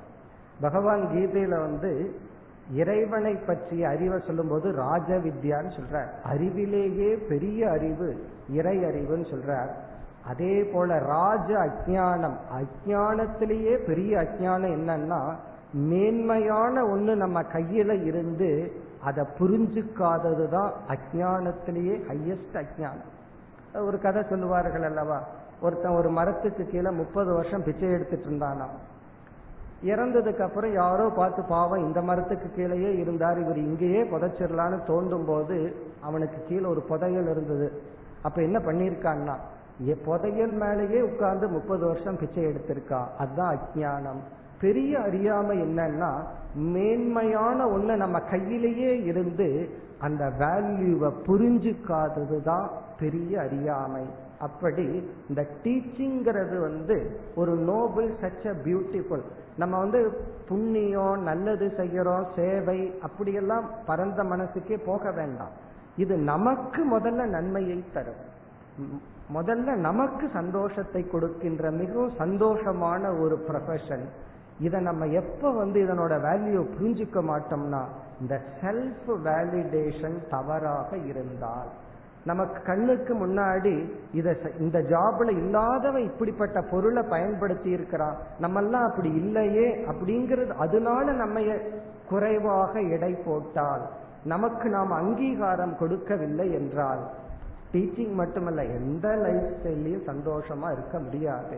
அதனால இது டீச்சருக்கு மட்டுமல்ல இங்க சாஸ்திரம் என்ன சொல்லுதுன்னா நீ தவறான அளவுகோலில் உன்னை அளந்து விடாதே. உன்னை நீ அளக்கிற சக்தி நீ வச்சுக்கோ மற்றவர்களுக்கு கொடுக்காதே.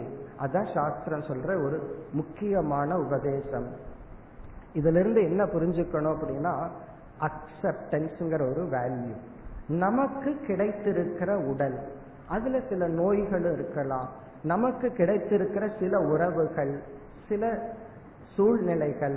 பிறகு டீச்சிங்கிற ஜாப் இதை நான் ஏற்றுக்கொண்டால் அன்கண்டிஷனலி இது எனக்கு தேவைன்னு பகவான் அல்லது இறைவன் அல்லது இயற்கை நமக்கு கொடுத்துள்ளது.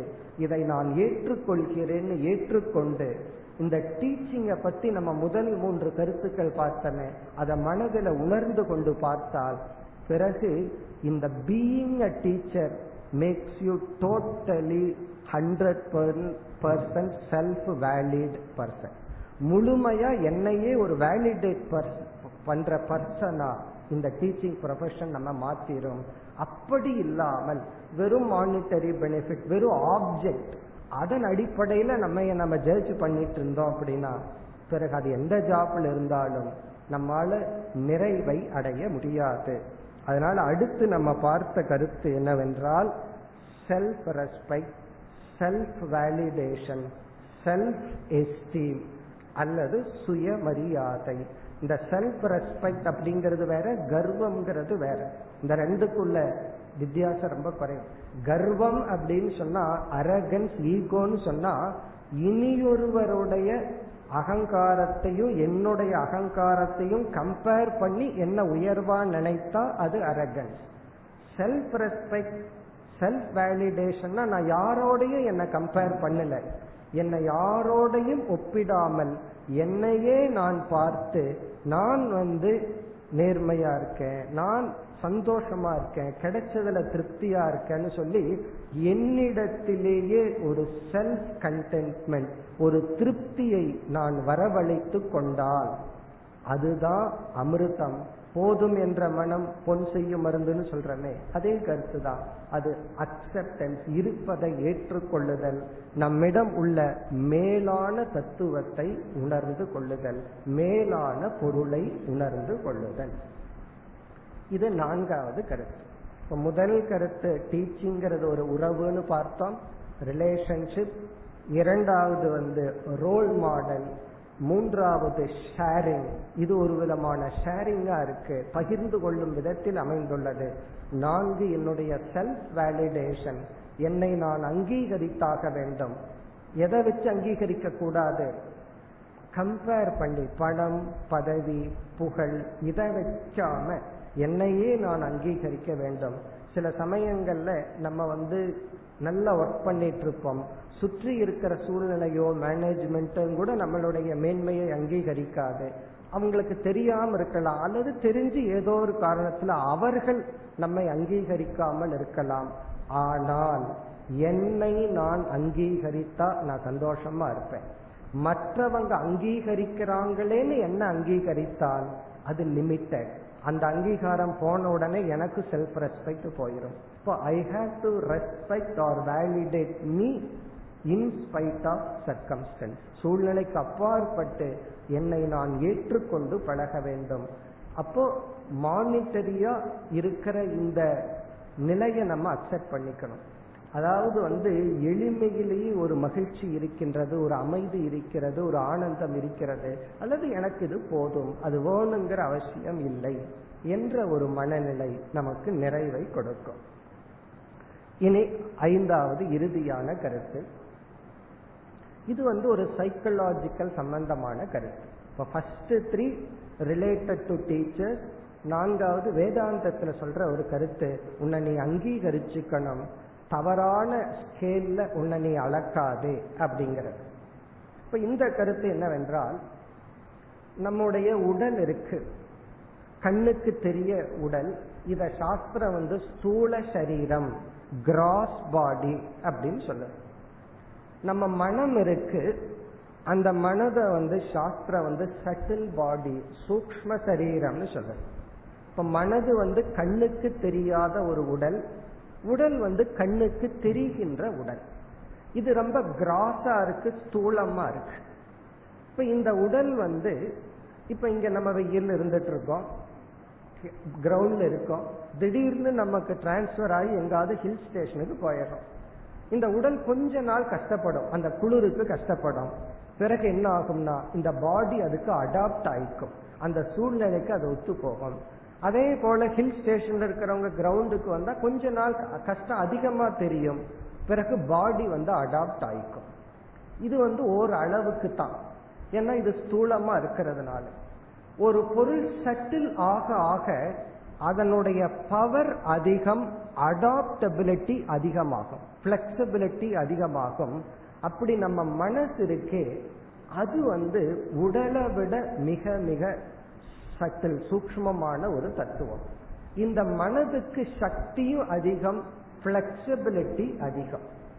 இப்ப இதை நம்ம புரிஞ்சுட்டோம் அப்படின்னா எந்த ஒரு சூழ்நிலை எந்த ஒரு செயல் நம்ம மனதில் இயலவே இயலாது ஹண்ட்ரட் பர்சன்ட் முடியாதுன்னு சொல்லுதோ அந்த மனதுக்கு வந்து ப்ராப்பர் ட்ரைனிங் டைமிங் அதெல்லாம் கொடுத்தோம் அப்படின்னா ஹண்ட்ரட் பர்சன்ட் அதை ஏற்றுக்கொண்டு அந்த மனது செயல்படும் சக்தி மனசுக்கு இருக்கு. ஒரு உதாரணம் சொல்லுவோம். இப்ப வந்து உடல்நிலை நமக்கு சரியில்லை. சில யோகாசனம் பயிற்சி பண்ணா நல்லதுன்னு சொல்கிறார்கள். ஆரம்பத்துல வாக்கிங் அல்லது யோகாசனம் செய்யற மாதிரி ஒரு கஷ்டம் எதுவும் கிடையாது. இப்போ ஆரம்பத்துல மைண்ட் வந்து அவ்வளவு ஒரு ரெசிஸ்டன்ஸோட இருக்கும். இதை செய்யணுமா அப்படின்னு கஷ்டப்பட்டுட்டு இருக்கோம். ஆனா கொஞ்சம் பிராக்டிஸ் பண்ணி ஏதோ என்கரேஜ் பண்ணி செய்ய ஆரம்பிச்சிட்டோம் அப்படின்னா பிறகு காத்துட்டு இருப்போம் எப்போ அதை செய்யறதுக்கு நேரம் கிடைக்கும் அப்படின்னு. இப்ப இதுல இருந்து என்ன தெரியுதுன்னா மைண்டு வந்து எந்த ஒன்றை ரொம்ப வெகிமெண்டா ரிஜெக்ட் பண்ணுச்சோ அதையே அது லைக் பண்ண ஆரம்பிச்சு அதை விட இனி ஒன்று ஏர்லி மார்னிங் எந்திரிக்கிறது. அதாவது காலையில நேரத்துல எந்திரிக்கிறதுங்கிறது சில பேர் பழகவில்லை என்றால் மேக்சிமம் பெயின்ஃபுல்லா இருக்கும். பிறகு அதை பிராக்டிஸ் பண்ணிட்டோம்னா அதுவே நேச்சுரல் ஆயிரும் இயற்கை ஆயிரும்.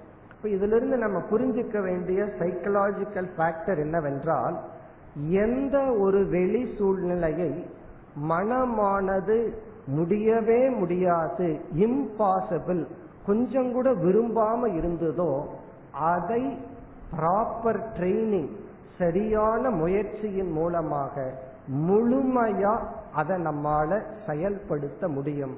அந்த சக்தி மனதிற்கு இருக்கின்றது. இதை நம்ம வந்து அடாப்டபிலிட்டி அப்படின்னு சொல்றோம். ஐந்தாவது கருத்து வந்து அடாப்டபிலிட்டி அடாப்டபிலிட்டினா நம்மால் நம்ம மனசு எதை இது வந்து டோட்டலா நமக்கு ஆகாது ஒத்து வராதுன்னு சொல்லுதோ அதை ஹண்ட்ரட் பர்சன்ட் ஒரு ஸ்போர்ட்ஸா மனதுக்கு மாற்றுகின்ற சக்தி உள்ளது. இந்த ஒரு தன்மையை உணராததுனாலதான் சூசைடு அப்படிங்கிறதே ஒண்ணு நடக்குது. அதாவது சூசைடுங்கிறது ஏன் நடக்குது? அந்த நேரத்துல மைண்ட் வந்து இந்த சூழ்நிலையில என்னால வாழவே முடியாது. இட் இஸ் இம்பாசிபிள் அப்படின்னு பாத்துறது அதனாலதான் சரி என்ன சொல்யூஷன்னா இந்த உடலையே விடுறது தான் சொல்யூஷன் போகுது. இந்த ஒரு கருத்து நமக்கு தெரிந்து விட்டால் adaptability mind can digest anything மனம் எதையும் ஜீரணிக்கும் சக்தி உடையது. நம்ம எதை வந்து மைண்ட் ஹண்ட்ரட் பர்சன்ட் ரிஜெக்ட் பண்ணுச்சோ அதை மனசுனால ஜீரணிக்க முடியும். சில பேரை வந்து ஜென்ம பகையா பார்த்துருப்போம். சில ஆட்டிடியூடு மாறும்போது ரொம்ப ஃப்ரெண்ட்ஸா போயிட்டு இருப்போம் அவனை வெட்டி கொலை பண்ணுவேன்னு சொல்லிட்டு இருந்த மனசு அவன் தோல் மேல கை போட்டுட்டு இருப்போம். காரணம் என்ன? மைண்டுக்கு அந்த அடாப்டபிலிட்டி இருக்கு. இது ஒரு சைக்கலாஜிக்கல் ட்ரூத் இதையும் நாம் உணர்ந்தால் சில பேர்த்துக்கு வந்து இந்த டீச்சிங்கிற ஜாபே எதுக்கு வந்தோம்? நம்ம ஷைன் ஆக மாட்டோம் சக்சஸ் ஆக மாட்டோம் நமக்கு ஒத்து வராதுன்னு நினைச்சிட்டு இருப்போம். ஆனால் இந்த அடாப்டபிலிட்டிங்கிற ஒரு பவர் மைண்டுக்கு இருக்குன்னு புரிஞ்சுட்டோம்னா ரைட் ஆட்டிடியூடோட அப்ரோச் பண்ணணும் அப்படின்னா ஹண்ட்ரட் பர்சன்ட் நாம் புரிந்து கொண்டு இதை ஒரு ஸ்போர்ட்ஸா அல்லது ஒரு ஹாபியா நம்மால் எடுத்துக்கொள்ள முடியும். இப்ப கடைசி ஐந்தாவது கருத்து என்னவென்றால் நம்மால் நம்ம நினைச்சோம் அப்படின்னா எதை மனசு ஆரம்பத்துல டோட்டலா ரிஜெக்ட் பண்ணுச்சோ அதை முழுமையாக மனதால் ஏற்றுக்கொள்ள முடியும். இப்படி இந்த அடாப்டபிலிட்டிங்கிறது நம்முடைய மனதில் இறைவன் கொடுத்திருக்கிற ஒரு சக்தி ஒரு தன்மை. அதை ரெகனைஸ் பண்ணணும். அதை நம்ம புரிஞ்சுக்கணும். அர்ஜுனன் வந்து தியானத்தை பற்றி பகவானிடம் கேள்வி கேட்கும் பொழுது ஆல்மோஸ்ட் தியானம்ங்கிறது இம்பாசிபிள் போல எனக்கு தெரியுதுன்னு தான் சொன்னான். பட் பகவான் வந்து இல்ல மனதுக்கு அந்த சக்தி இருக்கு. எது உனக்கு முடியாதுன்னு நீ நினைக்கிறையோ அதை மனதால் முடித்து காட்டும் திறன் உள்ளது. அப்படித்தான் மனசை படைச்சிருக்க அப்படின்னு பகவான் கூறுகின்றார். இப்படி இந்த ஐந்து கருத்துக்கள் இப்ப நம்ம பார்த்தோமே இது எல்லாமே நம்மை நாம் பார்க்கின்ற விதம். இது வந்து நம்முடைய ஃபர்ஸ்ட் ஃபேஸ் டிஸ்கஷன் அதாவது வந்து எந்த ஒரு டீச்சிங் அப்படிங்கிற ஒரு ஜாப் ஒரு காலத்துல பிடிக்காம இருந்து சில பேர் சொல்றத நான் கேட்டிருக்கேன். நான் டீச்சரா போகும்போது கொஞ்சம் கூட விரும்பல. வேற வழி இல்லாம போனேன். எந்த ஜாபும் கிடைக்கலங்கிறதுனால போனேன். ஆனா உள்ள போய் பார்க்க பார்க்க நான் அதை நல்லா என்ஜாய் பண்ண ஆரம்பிச்சிட்டேன். இப்ப எனக்கு வேற ஜாப் கிடைச்சாலும் போக விருப்பம் இல்லைன்னு சொல்றவர்களே கேட்டிருக்கேன். காரணம் என்ன? அதான் அடாப்டபிலிட்டி அப்படி இந்த ஐந்து கருத்துக்களை நாம் மனதில் கொள்வது என்பது நம்மையே நாம் பார்க்கின்ற விதம். இனி அடுத்த டாபிக்கை ஜஸ்ட் இன்ட்ரடியூஸ் பண்ணிட்டு அடுத்த செஷன்ல அடுத்த டாபிக்குள்ள போலாம். இப்ப அடுத்த டாபிக் நம்ம என்ன பண்ண போறோம் அப்படின்னா நாம செய்கின்ற அனைத்து செயல்களையும் சாஸ்திரம் வந்து ரெண்டா பிரிக்குது. நம்மிடம் இருந்து உருவாகின்ற செயல்கள் வந்து ரெண்டு டைமென்ஷன்ல பிரிக்கிறது ஒன்று கர்ம விவகாரம் இனி ஒன்று ஞான விவகாரம். விவகாரம்னா ஆக்டிவிட்டிஸ் நம்மிடந்து வெளியாகின்ற செயல்கள். இப்போ ஒரு கம்பெனி இருக்கு ஃபேக்டரிக்குள்ள கர்ம விவகாரம் நடக்குது. அங்கெல்லாம் ஒரு ஆள் இன்ஸ்ட்ருமெண்ட்டை வச்சுட்டு ஒரு ஆப்ஜெக்டை ப்ரொடியூஸ் பண்ணிட்டு இருப்பான். அதே ஃபேக்டரிக்குள்ள ஆபீஸ்ல என்ன விவகாரம் நடக்குதுன்னா ஞான விவகாரம். அங்க பில் போடுறது பணத்தை கலெக்ட் பண்றது இதெல்லாம் ஞான விவகாரம். இப்படி வந்து நம்மிடம் இருந்து வருகின்ற செயல்கள் எல்லாம் கர்ம விவகாரம் ஞான விவகாரம் அப்படின்னு ரெண்டா பிரிக்கிறோம். இந்த டீச்சிங் அப்படின்னு வருது இது வந்து ஞான விவகாரத்துக்குள்ள வருது. அதனாலதான் இப்ப மாடர்னா வந்து இந்த டீச்சிங் இந்த ப்ரொஃபஷனை வந்து நாலேஜ் ஒர்க்கர்ஸ் அப்படிங்கிற வார்த்தையில அழைக்கிறார்கள். நம்ம எல்லாம் நாலேஜ் ஒர்க்கர்ஸ் அதாவது ஞான விவகாரத்துக்குள்ள இருக்கும். இந்த ஞான விவகாரத்துக்குள்ள மூணு அங்கங்கள் இருக்கின்றது. த்ரீ பார்ட் ஒன்று வந்து சாஸ்தா. இரண்டாவது சாஸ்திரம். மூன்றாவது சிஷ்யக. சாஸ்தா அப்படின்னா டீச்சர். சாஸ்திரம் அப்படின்னா அந்த டீச்சர் ஹேண்டில் பண்ற சப்ஜெக்ட். சிஷ்யக அப்படின்னா ஸ்டூடெண்ட் மாணவன் இந்த ஞான விவகாரத்துக்குள்ள இந்த மூன்று அங்கங்கள். சாஸ்தா சாஸ்திரம் சிஷ்யக. இப்ப இவ்வளவு நேரம் நம்ம பார்த்த கருத்து இந்த சாஸ்தா. இந்த டீச்சர் தன்னை எப்படி பார்க்கணும்? தன்னை எப்படி ஹேண்டில் பண்ணணும்? இந்த ஜாபை எப்படி பார்க்கணும்? தன்னை எப்படி பார்த்துக்கணும்னு பார்த்தோம். இனி அடுத்த டாபிக் இந்த சாஸ்தா தன்னுடைய டீச்சிங் அப்படிங்கறதுல எக்ஸல் ஆகணும்னா எப்படி எக்ஸல் ஆகிறது? ஒரே ஒரு சிறிய ஆன்சர் என்னன்னா இந்த சாஸ்தா சாஸ்திரத்தையும் சிஷ்யனையும் பர்ஃபெக்டா ஹேண்டில் பண்ணிட்டா ஏ சக்சஸ்ஃபுல் டீச்சர் அப்போ ஒரு டீச்சர் வந்து சப்ஜெக்டையும் ஸ்டூடெண்ட்டையும் ஹேண்டில் பண்ணணும் ஏன்னா ஸ்டூடெண்ட்ங்கிறது இனர்ட் ஆப்ஜெக்ட் கிடையாது. அது ஒரு உணர்வுடைய ஒரு தத்துவங்கள் அந்த ரெண்டையும் பர்ஃபெக்டா ஹேண்டில் பண்ணா he will be a successful teacher அதற்கு முன்னாடி பொதுவா ஒரு டீச்சர் சக்சஸ்ஃபுல் டீச்சர் ஆகணும்னா மூணு பேர்த்த ஹேண்டில் பண்ணணும்னு சொல்லுவோம். நம்ம ரெண்டு தானே பார்த்தோம். சாஸ்திரம் அண்ட் சிஷ்யகன்னா இந்த ரெண்டை விட மூணாவது ஒரு ஃபேக்டர் இருக்கு. அதுதான் ரொம்ப இம்பார்ட்டன்ட் அது வந்து சாஸ்தா ஹிம்சன். தன்னை ஒழுங்கா முதல்ல ஹேண்டில் பண்ணணும். அப்போ ஒரு டீச்சர் தன்னையும் பர்ஃபெக்டா ஹேண்டில் பண்ணி சாஸ்திரத்தையும் பர்ஃபெக்டா ஹேண்டில் பண்ணி சிஷ்யன் மாணவர்களையும் பர்ஃபெக்டா ஹேண்டில் பண்ணா அந்த டீச்சர் ஒரு சக்சஸ்ஃபுல் டீச்சரா இருக்கிறார்கள். இப்ப நம்ம அடுத்த செஷன்ல வந்து ஒரு டீச்சர் இதை எப்படி ஹேண்டில் பண்ணணும்? இந்த சாஸ்திரத்துக்குள்ள சில டிவிஷனை பார்க்க போறோம். அதாவது சப்ஜெக்ட் மேட்டருக்குள்ள சில டிவிஷன் ஸ்டூடெண்ட்டை எப்படி ஹேண்டில் பண்ணணும்னு பார்க்கிறோம். இப்போ ஃபர்ஸ்ட் செஷன்ல நம்ம பார்த்து முடித்த கருத்து ஒரு ஆசிரியர் தன்னை எப்படி ஹேண்டில் பண்ணணும்? தன்னை எப்படி பார்க்கணும்? தன்னுடைய ப்ரொஃபஷனை எப்படி பார்க்கணும்? ஏற்கனவே ஒரு கருத்து சொன்னோம். அதாவது அறியாமையில பெரிய அறியாமை மேலான ஒண்ணு நம்ம கையில இருந்து அதை புரிஞ்சுக்காததுதான். ஸ்டூடெண்ட் வந்து ஸ்கூல்ல இருக்கிற வரைக்கும் ஸ்கூல் டீச்சர் வேல்யூ தெரியாது. அவன் காலேஜ் போனதுக்கு அப்புறம் சொல்லுவான் ஸ்கூல்ல இப்படி இருந்தேன் இப்படி இருந்ததுனால இப்படி இருந்தேன்னு சொல்லி. ஆல்வேஸ் சில வேல்யூ லேட்டா தான் நமக்கு புரியுது. By the time too late அப்படின்னு சொல்லுவார்கள். அப்படி இல்லாம நாம வந்து இந்த ஒரு ஜாப் ஜாப்ங்கிறது வழி இல்லாம சொல்ற வார்த்தை. இந்த ஒரு உறவை நமக்கு கிடைச்ச டீச்சருங்கிற ஒரு ரிலேஷன்ஷிப்பை நன்கு புரிந்து கொண்டு இதை நம்ம வேலிடேட் பண்ணி நம்மையே நம்ம சந்தோஷமா வச்சுட்டா நம்மையே நாம் ஊக்குவித்து கொண்டால் சாஸ்தா தன்னை பர்ஃபெக்டா ஹேண்டில் பண்ணிட்டார். இனி அடுத்த இரண்டையும் அவர் எப்படி ஹேண்டில் பண்ணனா ஒரு சக்சஸ்ஃபுல் டீச்சருங்கிறத நம்ம அடுத்த செஷன்ல பார்ப்போம். இப்பொழுது மணி வந்து நமக்கு பதினொன்னு பத்து. பதினொன்னே முக்கால். கரெக்டா அரை மணி நேரத்துக்கு அப்புறம் இங்க அசம்பிள் ஆகிறோம். பதினொன்னே முக்கால்ல இருந்து ஒரு மணிக்கு உள் அடுத்த செஷனை நம்ம முடிப்போம். அதற்கு பிறகு மதியத்தை பற்றி என்னங்கிறத அடுத்த செஷன் முடிவில் உங்களிடம் அறிவிக்கின்றேன். இப்பொழுது அரை மணி நேரத்திற்கு பிறகு நாம் மீண்டும்